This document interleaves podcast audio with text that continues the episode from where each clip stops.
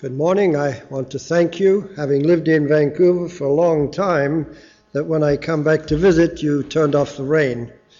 Um, that's been great. It's been great. After I preach today, I will head home. Um, my wife and I were in England for almost a month. Then we had three days in Kelowna before I headed out this way. She said, quite wisely, as females can do, a month is enough, you go. So I went, and I'm about to go home and maybe settle down for a week or two. It's been good to be here, and I'm excited about what I want to say this morning. Uh, it's not the first time I've ever said it, but going over the notes in the last few days, I go, yeah, this is where I am. This is what I believe. You have notes with you from last week, and I will save time by only saying to you the notes about last week summarize a message that said, in terms of discipleship, there is a gentle side and there is a hard side. The gentle side is the invitation to come to Jesus and for us to become what we can become. It's not an invitation to type A personalities or to eggheads or to anybody else. It's to ordinary people to be what God can make them to be. And then the other part of it, and yet it is a hard call, hard in the sense of intentional and serious. It's not about sentiment or security or just adding Jesus to our social calendar. The call is to enroll in his school. And that's appropriate as we face Labor Day and all the kids going back to school. And the issue is then what are we to learn? What is the curriculum? What's in the syllabus? And that's what I will be dealing with today.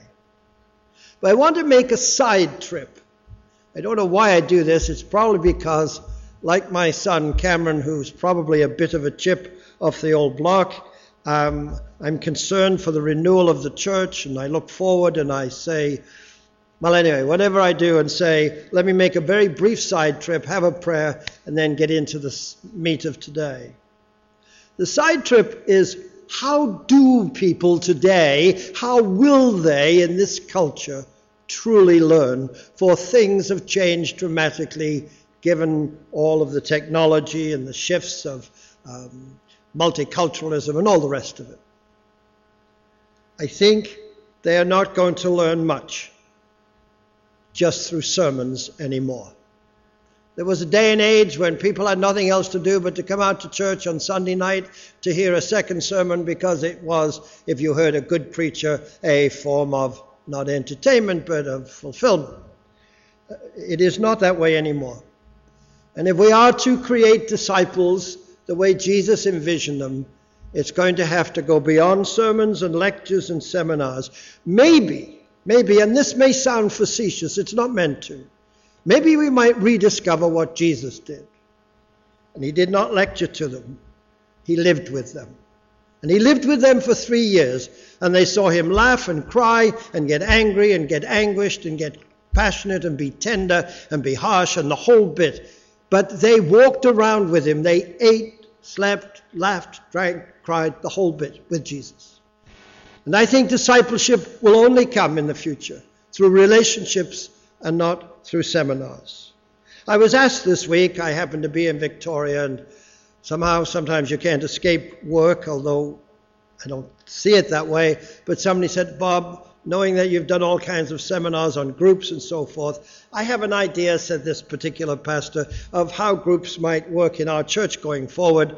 And um, I'm not a cranky old man. I'm certainly getting old, but I don't think I'm cranky. But I listened and I said to him, Sam, not his real name, it won't work. You cannot just say to people, here's how to do small groups. You're going to have to gather together some people who have a passion to be the kind of group that they ought to be. And you're going to have to be part of that group for a year or two because when you're finished with that, you won't have to tell them anything they will do it. So, for the one who's written booklets and seminars and all the rest of it on small groups, become less and less convinced that you teach people in a class, you show them in a life together. And may I recommend to us whether it's in discipleship or any form of education or raising up leaders in the church, that before you do anything, you get together with Robin Williams and you sit down and watch Dead Poets Society and you say to yourself, hey, is there something we need to do to get a group of people who are disillusioned and model them and mold them into people who are excited, not about poetry or about the classics, as in Robin Williams' case, but about Jesus. Well, there's my side trip, there's my propaganda, there's my preliminary introduction. Let's pray, and then I will preach. Let us pray.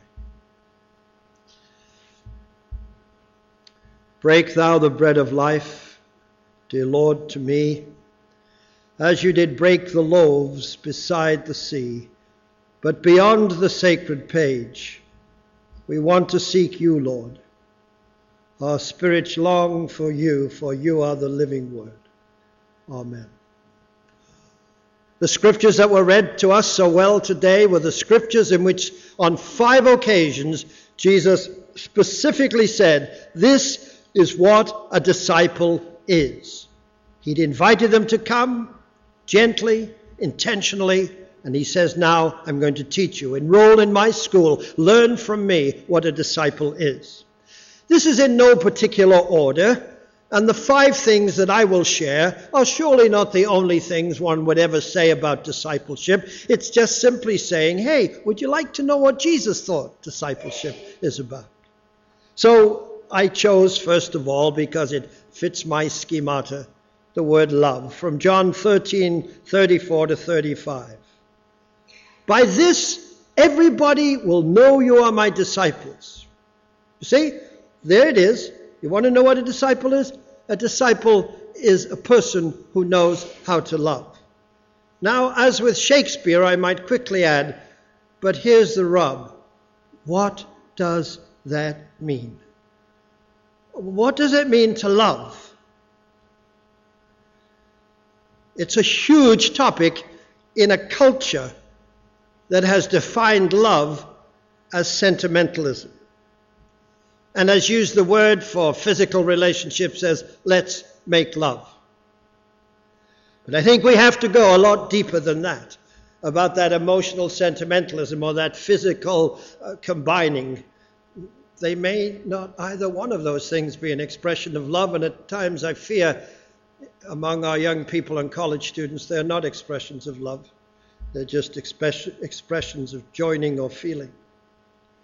We go to Erich Fromm, who happened to be a Jewish Freudian psychoanalyst, hardly an evangelical Christian, but somehow captured what I think the Bible says about real love. In his book, The Art of Loving, he says, obviously from the very title, that love is an art that needs to be learned like learning to play the piano. And he ends up where I think John 3:16 ends up. Love is the capacity to give of yourself. God so loved the world that he gave his only son that whosoever believes in him will not perish but have everlasting love. We know theologically and I won't dwell much on this that God's nature is love. I could take you to Ephesians chapter 3, but it's all there in the notes, so you can read it in days to come. In Ephesians 3, verses 14 to 19, Paul says, I long for you to know how wide, how long, how high, how deep is the love of God, and to really come to know that for yourself. How wide is God's love? What is its scope? Well, it reaches to the most wretched of souls as old Peter Marshall said, from the, utter, from the guttermost to the uttermost. And how long is it? Well, its season, according to Jeremiah, is everlasting. How high is it? What's its standard? I've just told you from Erich Fromm the capacity to give of yourself, and you'll see it soon if you go up to the Capilano fish hatchery and see the salmon that have fought their way all through the ladders and end there battered and bruised so they can spawn, giving of themselves. And how deep is the love of God? It's not some shallow thing. First Corinthians tells us that. Sometimes I think that when a couple gets married and they go through a normal life, not a pretend life, but a normal life, they have times when, is this child of ours going to live? Are we going to make it? Are we going to lose the house? Is the mortgage going to not be met? Or this illness that uh, the mother's had or the dad's had or whatever, and you, you go through it and you stand later as you've been married for a number of years and say, sometimes it was a bit hellish. But there's something between us that has nothing to do with what kind of car, what kind of house, what kind of job, what kind of. How do we look? It's something much deeper than that. And so Paul says, I want you to know what God's love is all about. It goes beyond feelings. Uh, Brenda and I were in Abbotsford some time ago. I often say a few weeks ago, and Brenda says try five years, but whatever. I was in Abbotsford a little while ago in the past. And as we were waiting to, for the restaurant, it was in the ABC restaurant almost there on the highway. This man came in, and I'll change names. I said, Sam. Now, Sam was a Mennonite, so that wasn't his real name. You must know that. But Sam, I haven't seen you for 30 years. And he choked up because I had a sense what he was about to say, but I didn't know the end of the story at that point. He said, Yes, I remember that night I rushed into your office. And I remember that night I was sitting in my office and he knocked at the door and he came in. He said, Bob, I want to get a divorce. I said, Oh, tell me about it. I no longer feel I love my wife. And I said in simple English, What has that got to do with it? What have feelings? I said, There have been all kinds of times in my marriage, and I'd only been married 20 years then. I've now been married 50. What has the fact that you don't feel like it got to do with wanting to leave her? You see, love goes beyond feelings I don't know whether you remember the 60s and the pill and the revolution that has created the culture to what we have that we have now. But in that time there was a movie called Love Story. And in Love Story, this couple comes before the minister or whoever to be married. And here's what their marriage vows sounded like. This is from the movie. Often movies are propaganda. Go see The Matrix and see if movies are not about propaganda. And so the couple come together and they say, And so we pledge to live together as long as we both shall love. What they meant was, as long as we feel like this, we'll hang in. And if we don't feel like it, goodbye, try again. That is the culture in which we move. A culture, as one American psychiatrist said, is so surfeited by sex that it has lost its capacity to love, to understand love. And so God is love, and Jesus said, You must love one another. But I am saying, uh, in addition to, alongside, and using the scripture, that that's not, well, I need to feel it or it's all about some sentimental idea. Love is a very tough thing, an art that is learned, and it's learned in the hardness and the toughness of life, and it's learned in the disciplines of life that you have as a Christian. I'm about to say something that may cause most of you to walk out, but I'll hang in till the end. One or two you want to stay. A part of the culture's sentimentalism. I keep hearing this God loves us unconditionally. I think I know what people mean, but I do not think that God's love is unconditional. I don't think it was meant to be. I don't think it ever will be. See, you haven't left yet, so maybe I'll explain what I mean.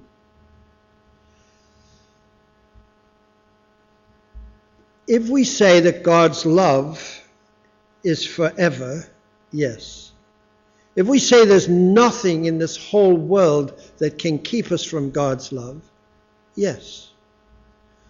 But John 3:16 and on to verse 36 are verses in the very gospel or part of the gospel message that tell us if we believe, we will not be condemned. Now I don't want to get into that text. But John 15, if you continue to obey what I say, I will go on loving you. And it's there all through the Old Testament, it's there in the New Testament. God's love is broad and high and deep and wide. It's always going to be there. God will always accept us. But there are conditions. The prodigal son had to go home.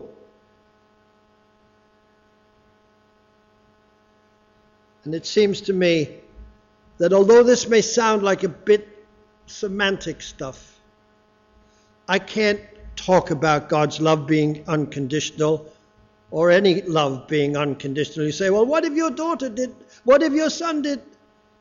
There are bigger issues than give me a little case that if my son does something very weird, that I will always love him. Of course, I will always love him in that sense, but I do not offer to anybody that which God does not offer unconditional love. The prodigal son came home. But I think maybe so you're not hurt or confused or leave mad. God's love is like the water in the tap in the kitchen or the bathroom or wherever. It's there ready to flow the moment you turn the tap on. But if you live a life that you determine is outside of what you know He wants you to be, at least during that period, the tap is turned off and God's love is not flowing to you. Perhaps it's in a conditional state that you can overcome in a moment by repentance, but you do need to repent. You do need to say, I will not go on living this way in order to access the love that will always be there, but it has these conditions. That's how I understand the scripture. Love is not a sentimental thing.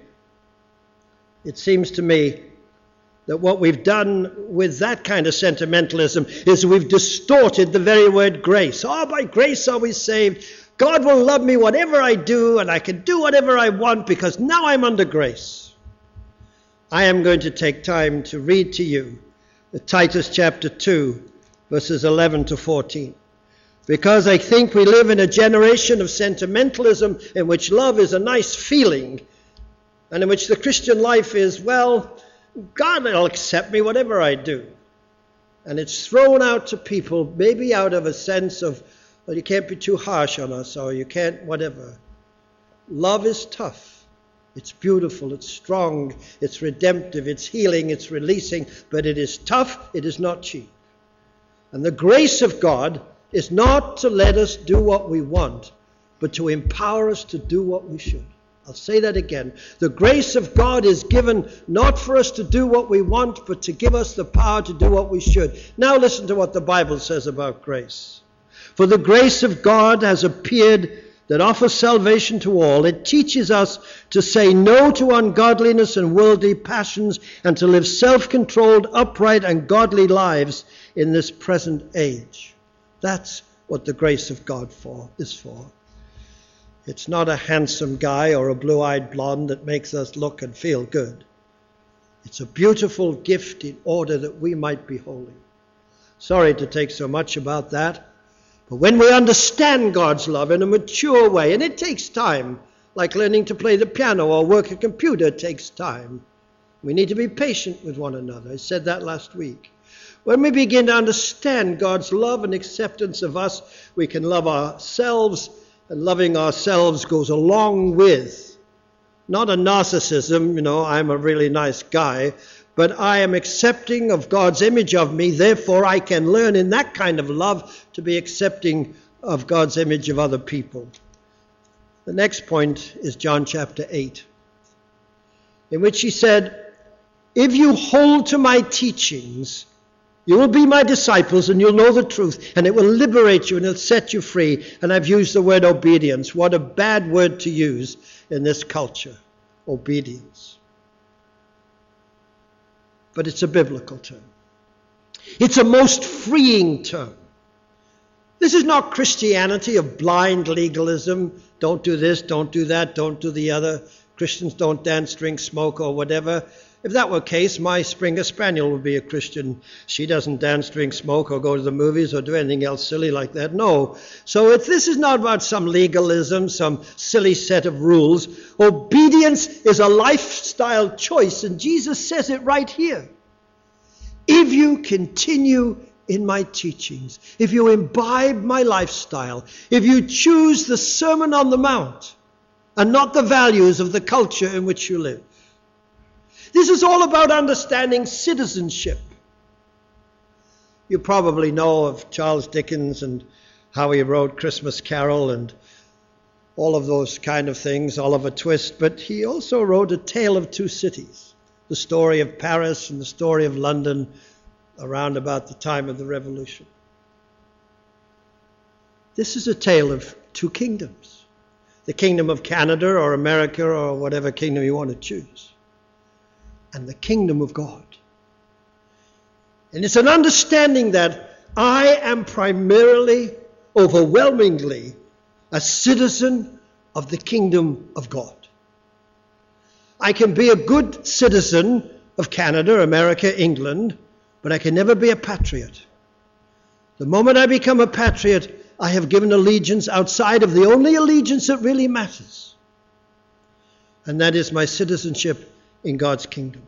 Nobody gives us a better story than this, and if I was doing this in a whole lecture series, we'd spend two or three days on the story of Daniel and of Shadrach and Meshach and Abednego, and how that they were in this Babylonian captivity. They were in a foreign land, and they were told to conform to the values and the pressures and the goals and the, the food of that culture.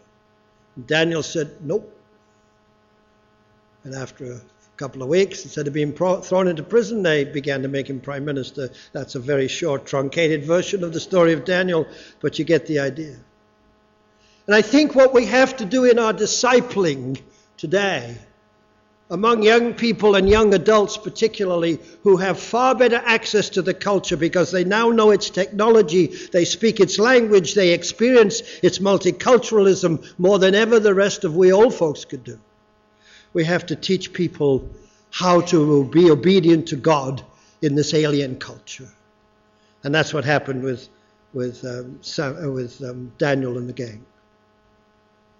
I recommend a book to you. I think the staff should get the book and read it. I think the elders, deacons, whatever you have around here should do it. And everybody should read the book by David Kinnaman entitled You Lost Me. How many have read it? Get it. Get it on. A, I have it as an e-book, but you can just get it.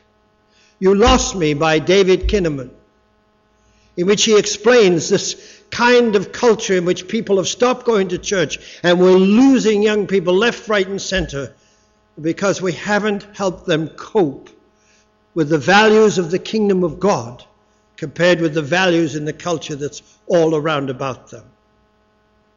I don't have the exact answer to why it's okay now to stop coming to church on Sunday because your kids have soccer on Sunday morning.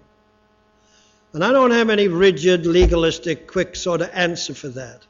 But what, I, what does concern me is not even that particular event itself, but the fact how quickly we default to, well, I know what, we ought to be doing this, but this is what the culture is demanding of us, so what would you expect? Everybody goes shopping now on Sunday, except in Europe where they've got more common sense and the stores tend to close at 12 on Saturday, but whatever. Except in England, which doesn't consider it part of Europe anyway, but there we go. In Acts chapter 10, Peter's having his Sunday afternoon nap, and there's a vision in which on the blanket there are sausages, pork sausages, and bacon sandwiches. And the Lord says, Eat, Peter. And Peter says, No, Lord. And do you know what? To be a Christian, you cannot put those two words together. They are totally antithetical. You cannot look at your Lord and Savior and say, No, Lord, I won't. You're either going to say no, or you're going to say Lord. And that's where I have to throw in Bonhoeffer again. Probably keep doing it till the day I die.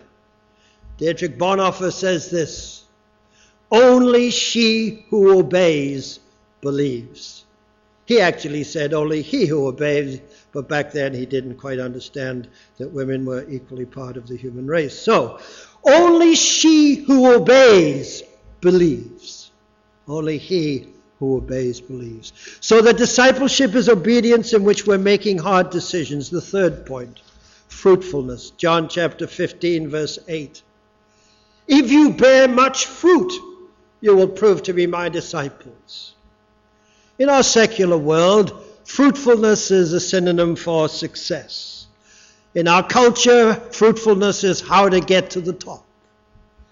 In our Christian world, fruitfulness is how to become what we should become. I'm not much of a botanist, not much of a scientist really, but take an apple, the best, simplest way to illustrate this. You bite into the apple, and I live in the Okanagan, and we get apples galore and cheap and nice, and they're good, so I eat lots of apples. But it comes to a point where I can't eat anymore because it's got this hard thing with seeds in it. It's called the core. Brilliant illustration of what we're talking about. What is fruit biblically? It's the apple you eat, the casing, and it's also the seed that all reproduces itself. So I'm going to call the stuff you eat that encases the seeds character. Character. Galatians chapter 5. The fruit of the Holy Spirit in your life is love, joy, peace, long suffering, meekness, gentleness, temperance, goodness, faith. I think the order's wrong, but I got them all in. Going to recommend another movie to you. Sit it down with people who want to go on the discipleship road. Sit them down and have uh, Kevin Kline and a few others in a movie called The Emperor's Club. The Emperor's Club. You know, the Emperor Caesar, the Emperor's Club a brilliant movie in which to discuss the nature of character in a culture in which spin and personality rules the day. N.T. Wright, a great British theologian, has written a superb book about this. It's called After You Believe. And in his book, After You Believe, he basically says we are trying to develop character that which Covey in his book Habits of the Heart talks about character is the one that learns to delay gratification. If young people learned to do that, they wouldn't be so deeply in debt. They wouldn't be slaves to death. They wouldn't live in the fear that, are we going to make it next week? to delay gratification, to keep promises, to be accountable, to tell the truth, to be reliable, to have routines, to serve others, to live disciplined lives, to have biblical goals. This is character. This is the fruit of the Spirit. And it's a vital part of being a disciple. But the second part is the core with the pips, the seeds. I call that commission. I like alliteration, so character commission. We all know about the Great Commission go out into all the world. And in John 15, 16, in the same passage, the Father is going to be glorified as you reproduce. Now, I've got good news for you. There will only ever be in any church 10% of people who are evangelists. So the rest of you can stay home and watch television. It's okay. No, that's just a gift to be an evangelist. People who can go and work a crowd or sit on a bus and say, Hi, my name's Sam. Have you ever heard about Jesus? Most of you would die to do that kind of thing.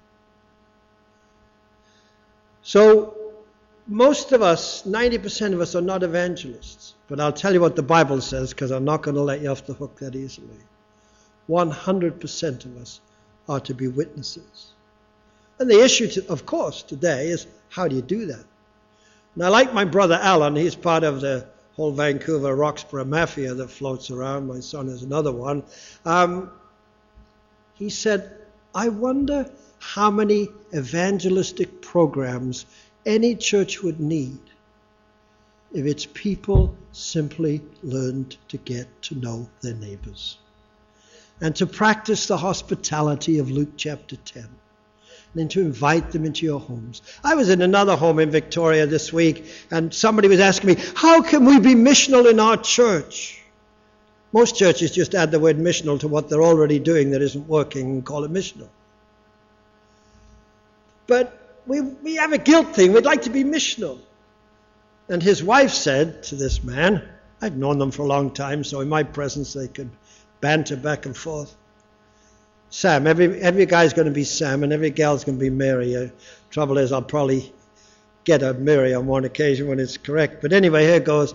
She said, Sam, I've told you, Bill has been asking you for two years to go to the pub and have a beer with him.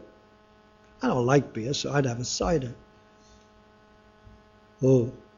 Like it's in our face, it's right there. But we spend our time going to church and having meetings and debating what color will paint the basement or whatever. And you see, seed reproduces. And we are to be involved in this missional life, to live incarnationally in the neighborhood. John chapter 1, verse 14. I can give you the King James Version, it's beautiful.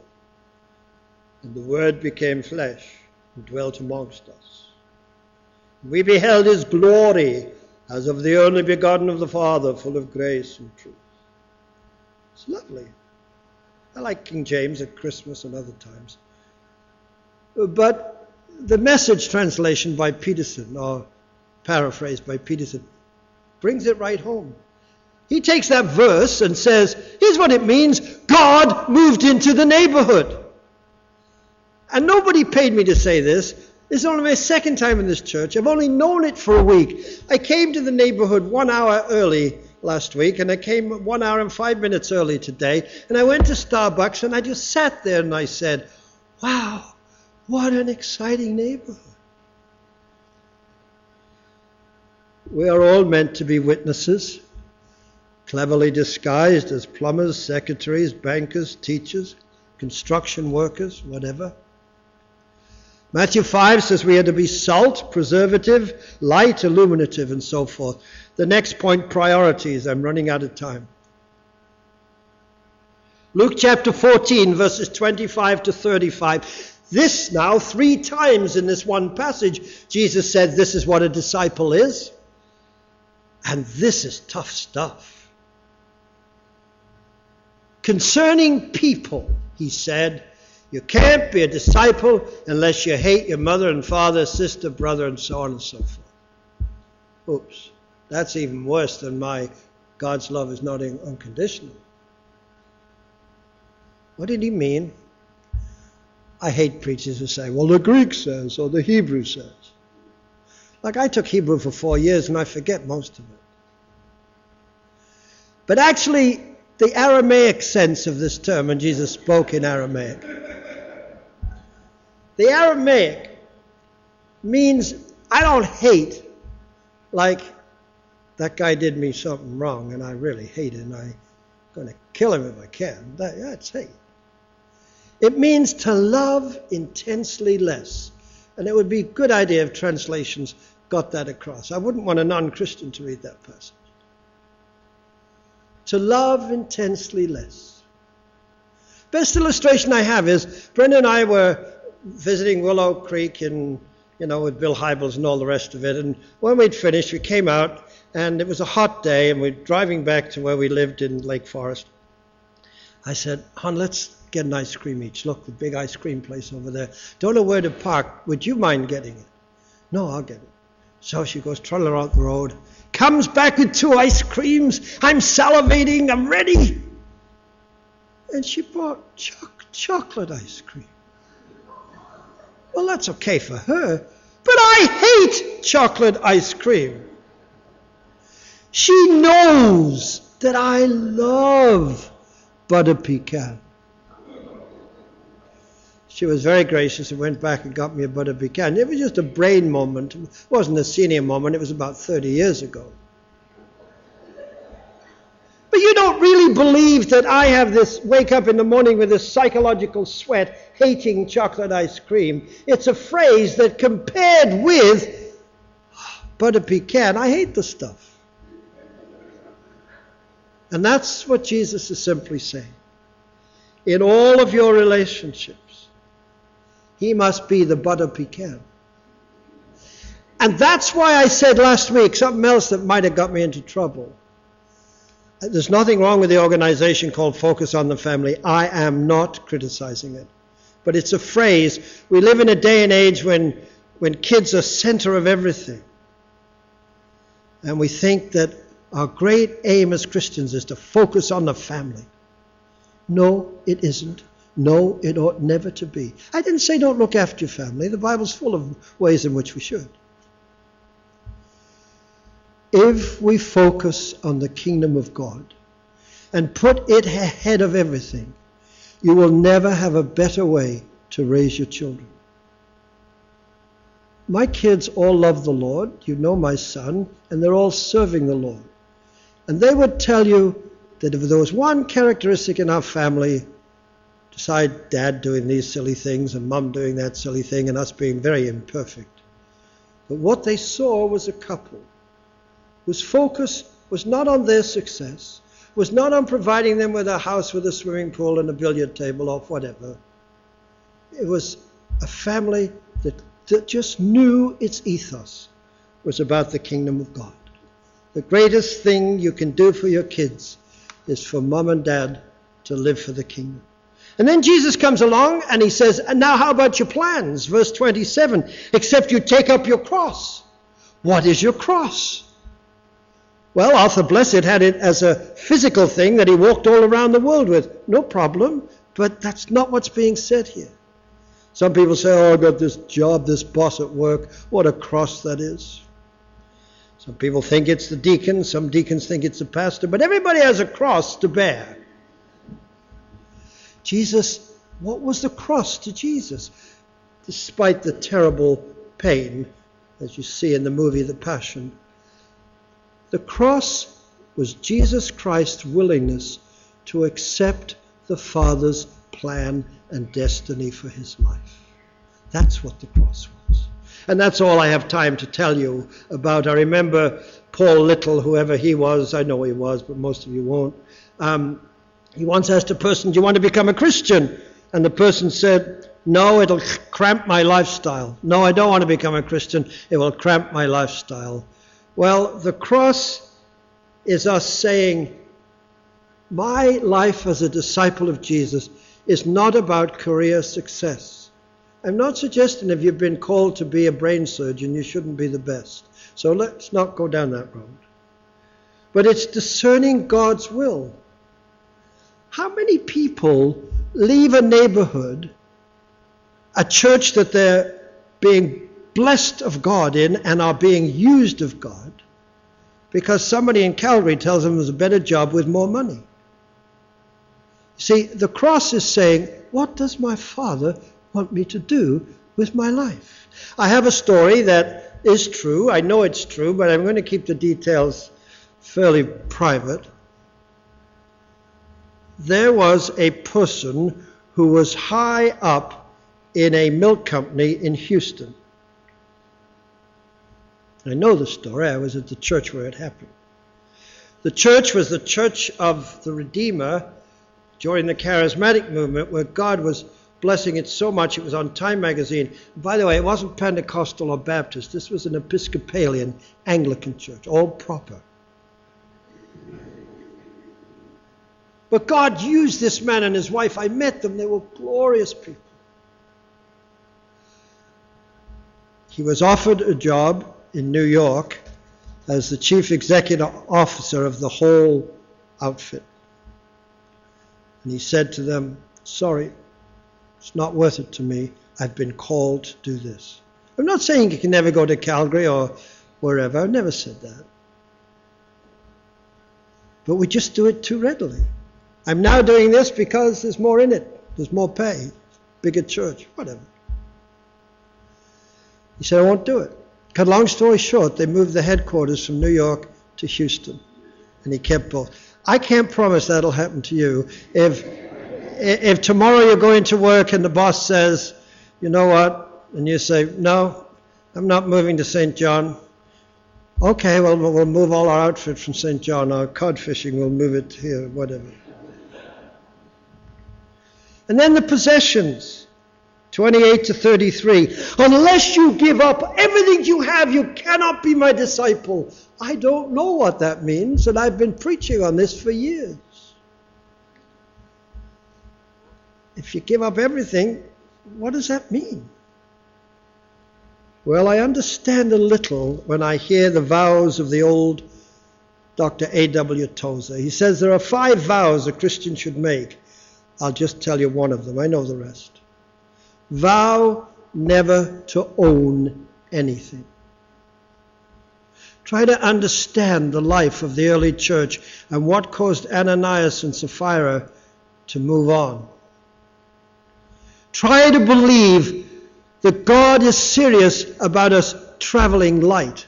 Some people have just a little amount of material things and they travel heavy because they hang on to them. Some people have a lot of material things, but they travel light because they don't mean a lot to them. Materialism is not how much we have, but how it grabs a hold of us. That's all I know to do with that, and I'm going to come to the last point. I've gone five minutes over. The last word I have is devotion. In the King James Version, I, I, like the King James when it suits my purpose, and it does this moment. In Matthew 10, the King James Version says, and actually I think it's right at this point a disciple is not above his master. NIV says student. A disciple is not above his master it is simply enough that he becomes like him. That is devotion. The Christian life is a journey into the likeness of Jesus.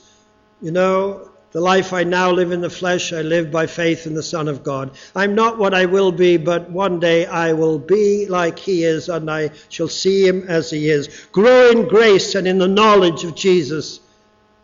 Get involved in whatever spiritual formation, I'm going to recommend another book by Kenneth Boa. It's entitled Conform to His Image. Super down to earth stuff about how to do spiritual formation. It's time to stop.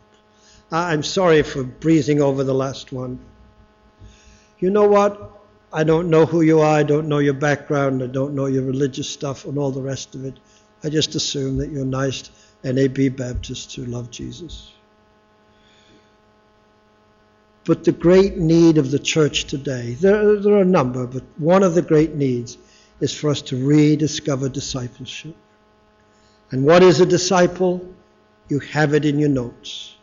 A disciple is a loving person who lives in obedience to God, whose life is fruitful in terms of the character that she has and the witness that he makes whose priorities in terms of human relationships, in terms of the plans we have for our lives, and in terms of the things we own, whose priorities are centered in the kingdom of God. Seek first the kingdom of God, and whose life is a life of devotion to Jesus.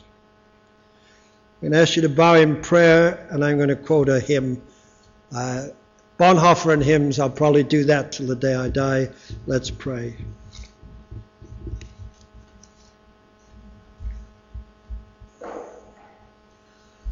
I heard the voice of Jesus say, I am this dark world's light.